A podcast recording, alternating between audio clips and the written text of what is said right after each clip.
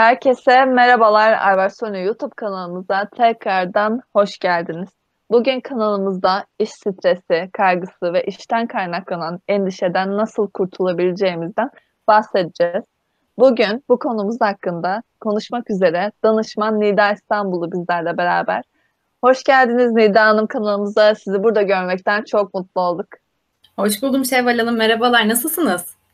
İyiyim Nida Hanım. Teşekkürler. Siz nasılsınız? Bizler deyiz. Teşekkür ederiz. Nida'nın demin konumu açıkladım. İş stresinden ve endişesinden bahsedeceğiz. E, isterseniz direkt tanımdan başlayalım birazcık. İş yeri kaygısı nedir? İş çalışırken streslenmek nedir? Bu, bunun yarattığı endişe nedir? Bize biraz bahsedebilir misiniz? Tabii ki de Şevval Hanım. E, iş yeri kaygısı yani aslında kaygıdan yani anksiyete diye tanımladığımız o terimden başlasak şu anda çok yanlış olmaz.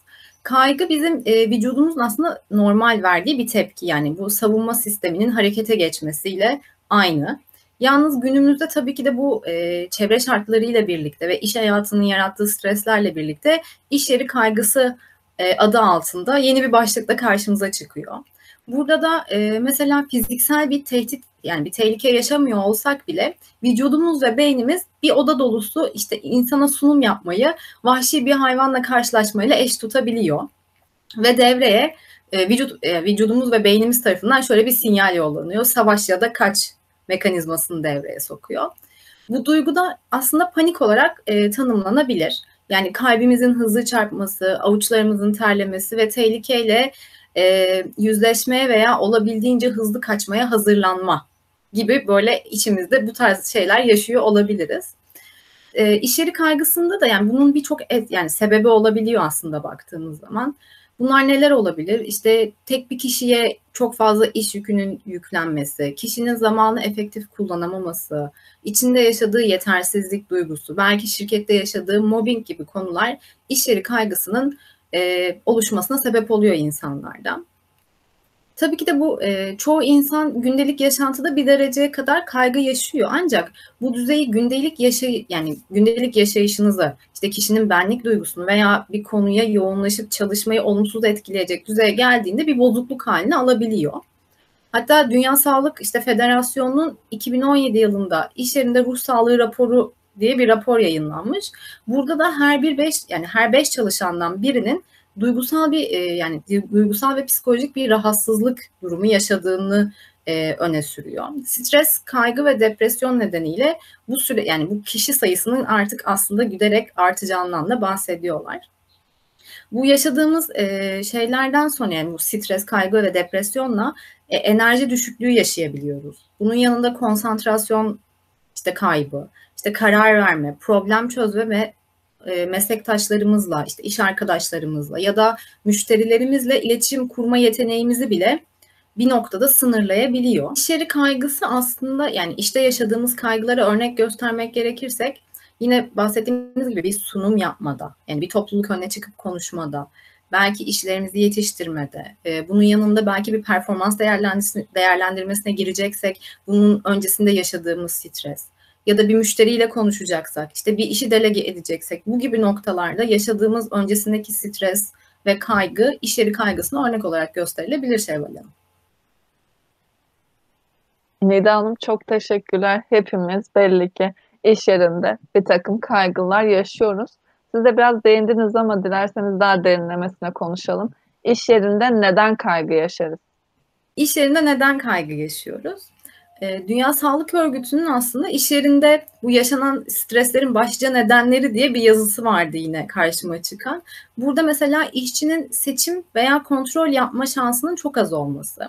Yine e, işçinin e, işin e, bilgi ve yetenekleriyle örtüşmemesi durumunda ortaya çıkması ya da mobbing gibi sebepler başlıca e, bu iş yerinde yaşadığımız streslere örnek olarak gösterilebilir aslında. Çok teşekkürler Nida Hanım. Bu anksiyeteden, endişeden bahsettik ama en can alıcı noktayı sormak istiyorum. Hepimizin merak ettiği. İş yeri yani iş kaygısını nasıl yenebilirim? Evet, herkesin aslında e, cevabını aradığı, yani çoğu kişinin de aslında bunu yaşarken farkında olmadığı bir durum. Yani sadece kendisi yaşıyormuş gibi hissediyor. Tek işte bu stresi yaşayanın, e, bu kalp çarpıntılarının sadece onda olduğunu hissediyor. Yani çoğu ya görmezden geliyor ya da bunu kabul etmiyor. Bununla da öncelikle hani başa çıkabilmemiz için bunu bir e, kaygı uyandıran durum kabul etmemiz gerekiyor. Bununla bir yüzleşmemiz gerekiyor. Bu durumda endişe, korku ve rahatsızlığımız azalıyor. E, çoğu kaygımız bakıldığı zaman geleceğe yönelik. Yani kişinin kendini olumsuz duygular yaşadığında durdurup onlar hakkında rasyonel bir düşünce e, sürecine girmesi yardımcı oluyor aslında kişilere. Mesela buna bir örnek vermemiz gerekirse Diyelim ki yaklaşmakta olan bir performans değerlendirmeniz var. İşte müdürünüzün gerçekleştireceği ve bu sizi gerçekten çok kaygılandırıyor. E, bu noktada önce bir durup düşünmeniz gerekiyor. Yani mesela geçen seneyi düşünün. Geçen sene yaşadığınız e, bu başınıza gelen en kötü olayı düşünün. Gerçekten bunun öncesinde e, endişelendiğiniz bir şey miydi bu yaşadığınız durum? Daha sonrasında da kendinize bu e, rasyonel olarak şunu değerlendirin. Mesela patronunuzla yani bu performans değerlendirmesini yapacak kişinizle aranız iyi. İşte belki bir satışçısınızdır. Satışlarınız iyi gidiyordur. Ee, yani aslında kaygılanacağınız bir durum yok. Kendinize bunu hatırlatmanız gerekiyor. Ve korkunun arkasında rasyonel bir gerekçe olmadığını kendinize tekrarlayın. Yani birazcık kendinizi motive edin. Bunun yanında belki yine stres yaşadığınız durum işte bir topluluk önünde sunum yapmak olabilir. Burada da sunumunuza iyi hazırlanın. Yani ne anlatacağınızı bilin. Bunun yanında bir arkadaşınızdan destek alabilirsiniz. E, yanınıza alın, ona anlatın sunumu. Çünkü beynimiz aslında yeni ve tanıdık durumlarda kaygı yaşıyor. Yani eğer bir şey yeni öğreniyorsanız bunun hakkında neden kaygı hissettiğinizi tespit etmeye çalışın öncelikle. Yani eksik olan bir beceriniz mi var veya bir konuda kendinizi geliştirmeniz mi gerekiyor? Ya da başladığınız işte belki daha yavaş adımlar atmak sizin için daha faydalı olacaktır. Bunları bir gözden geçirmek gerekiyor. Tabii ki de hani bu kaygı belli düzeye kadar herkeste normal evet. Ama eğer kaygınız yani bu yaşadığınız anksiyete hayatınızı etkilemeye başladıysa yani mesela uykunuzu, iştahınızı etkileyecek bir boyuta geldiyse de belki de bir uzman uzmanla görüşüp bununla alakalı bir destek almanız da e, sizin için faydalı olacaktır. Yine bu yaşadığınız kaygı işte bu yüksek kalp çarpıntısı, terleme gibi heyecan durumunu farklı bir enerjiye yönlendirmeye çalışın. Mesela bu enerjiyi belki konuşmanıza veya satış yaparken hani daha tutkuyla konuşmak veya bir şey denerken daha istekli olmaya yönlendirmeye çalışabiliriz. Ayrıca bunu da çevrenize mesela olumsuz yansıtmamanız gerekiyor. Ne gibi?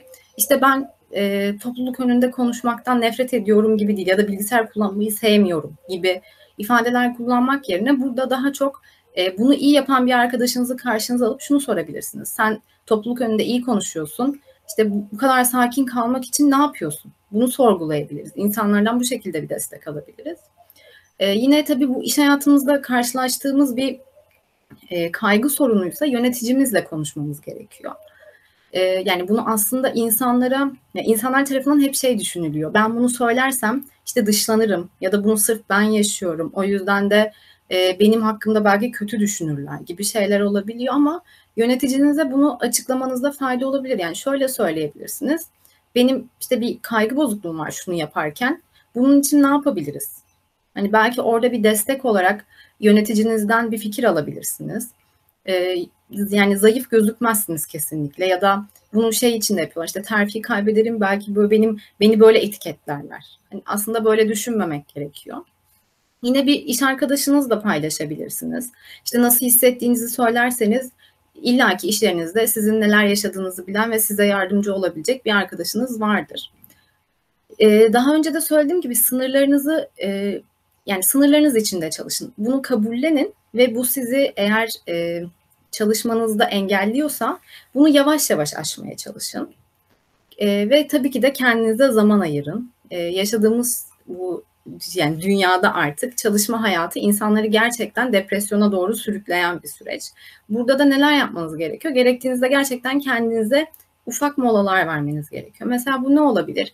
Bir öğle yemeği molanızda hızlı bir yürüyüşe çıkabilirsiniz. Belki çok yoğun bir tempodasınızdır. İşte birkaç günlüğüne tatile kaçabilirsiniz. Ee, tabii bu e, kaygı yaşayan insanların ortak sorunu olarak da birçok şeyi bir arada düşünmek. Yani tek bir işe odaklanmıyorlar bu kişiler. Daha çok bütün işleri kafalarında biriktirerek nasıl yapacaklarını düşünürken de bir kaygı yaşayabiliyorlar.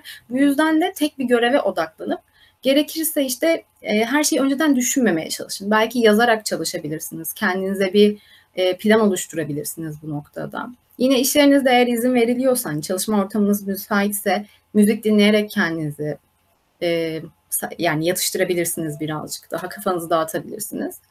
E, yine kendinizi odaklamak için böyle kendinize küçük molalar hani koyun. Atıyorum işte bir 20 dakika çalışacağım sonra küçük bir mola vereceğim ya da işte son tarihler atamaya çalışın kendinize. Çünkü e, beyin bir şeylerin ileride nasıl e, gideceğini bilirse daha rahat hissediyor. Daha böyle tanıdık gelmeye başlıyor durumlar orada. Bunun yanında tabii ki de böyle sağlıklı e, alışkanlıklar edinmek, işte yeme, uyku gibi bunlara da de, e, dikkat etmek de çok önemli. Çünkü e, bu kaygı bozuklukları dediğim gibi ileride uyku problemlerine sebep olabiliyor. Bu yüzden de kesinlikle düzenli bir e, uyku döngüsüne bağlı, uyuma ve uyanma döngüsüne bağlı kalmak da önemli. Yine sağlıklı yiyecekler yemek ve kafein, hani çok fazla kafein almaktan kaçınmak da önemli. E, yine bunun yanında çok stresli olduğunuz dönemlerde açıp yani o, o şeyi e, dağıtmak için odak noktanızı birkaç satır bir şeyler okumak da gerçekten insana çok faydalı gelen aktiviteler arasında. Ee, yani kişiler bunları yapabilirler. Tabii ki de dediğim gibi eğer çok e, kişiyi rahatsız eden, kendi hayatını engelleyen bir noktadaysa uzmandan yardım almaları doğru olan bir yöntem türü. Bunun yanında tabii ki bunlar kişinin kendi rahatlatması açısından önerebileceğimiz şeyler. Bir de firmaların yapması gerekenler oluyor bu noktada. Çünkü e, eğer sizin çalışanlarınızda bu tarz sorunlar yaşanıyorsa sizin e, şirketinize zarar vermeye başlar bir noktada. Ve daha öncesinde söylediğimiz gibi 5 çalışandan biri çok da azımsanacak bir rakam değil ve rakamın giderek de artacağı söyleniyor. Burada firmalar ne yapabilirler? Çalışan memnuniyetini artırmaya çalış, e, çalışacak belki aktivitelerde bulunabilirler. Çünkü gerçekten çalışanın memnuniyeti şirketin verimliliğini de arttıran bir konu. Tabii bu çalışmalar hani bir kere yaptık oldu ya da işte maaşını iyileştirme yaptık gibi algılanmaması gerekiyor. Daha çok e, sürekliliği olan çalışmalar olması bu noktada önemli. Mesela bunlara örnek olarak ne verebiliriz? E, çalışanlarınıza değer ver, verdiğinizi hissettirin. İşte onların fikirlerini sorun, yaptıkları gerçekten başarılarda onları tek, e, takdir edin. Daha sonrasında şeffaf ve ilet yani açık bir iletişim kurduğunuza emin olun çalışanlarınızla birlikte. Yine bu kurduğunuz iletişimler sonucunda eğer çalışanların belli memnuniyetsizlikleri ya da memnuniyetleri varsa bunlarla alakalı gerekli aksiyonları alıp harekete geçmek de önemli.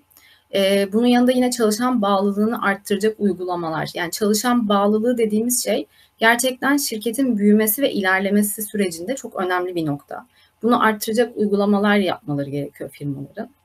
Hmm, tabii ki de yine insan kaynakları yönetiminde adaletli ve ilkeli olmak. Atıyorum aynı işi yapan iki kişinin eş maaşları alması.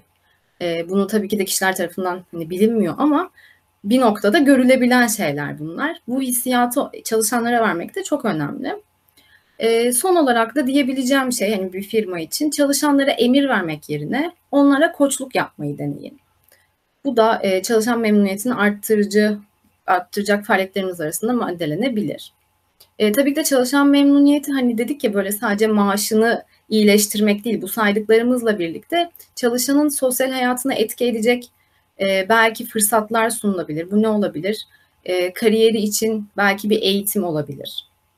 Bunları da göz önünde bulundurmak e, hem kişinin hem de firmanın bu iş hayatındaki kaygıyla başa çıkması için gereken maddeler arasında sıralanabilir Şevval Hanım. Nida Hanım çok teşekkür ederim. Benim başka sorum kalmadı. Bugün kanalımızda böylece iş yeri kaygısı, iş yerinde neden kaygı yaşadığımız ve bunu nasıl yeneceğimiz hakkında konuşmuş olduk. Bugün bu konumuz hakkında da konuşmak üzere danışman Nida İstanbul'da bizlerle beraberdi. Nida Hanım tekrardan çok teşekkür ederim. Ağzınıza sağlık. Ben teşekkür ederim Şevval Hanım. Görüşmek üzere tekrardan. Görüşmek üzere. Yalnız unutmadan izleyicilerimize de teşekkür etmek isterim. İzleyen herkese çok teşekkürler. Sorularınız varsa aşağıya yorum olarak bırakabilir ya da albertsonu.com'daki iletişim bilgilerimizden bize ulaşabilirsiniz. Ayrıca kanalımıza da abone olmayı unutmayın. Herkese iyi günler diliyorum.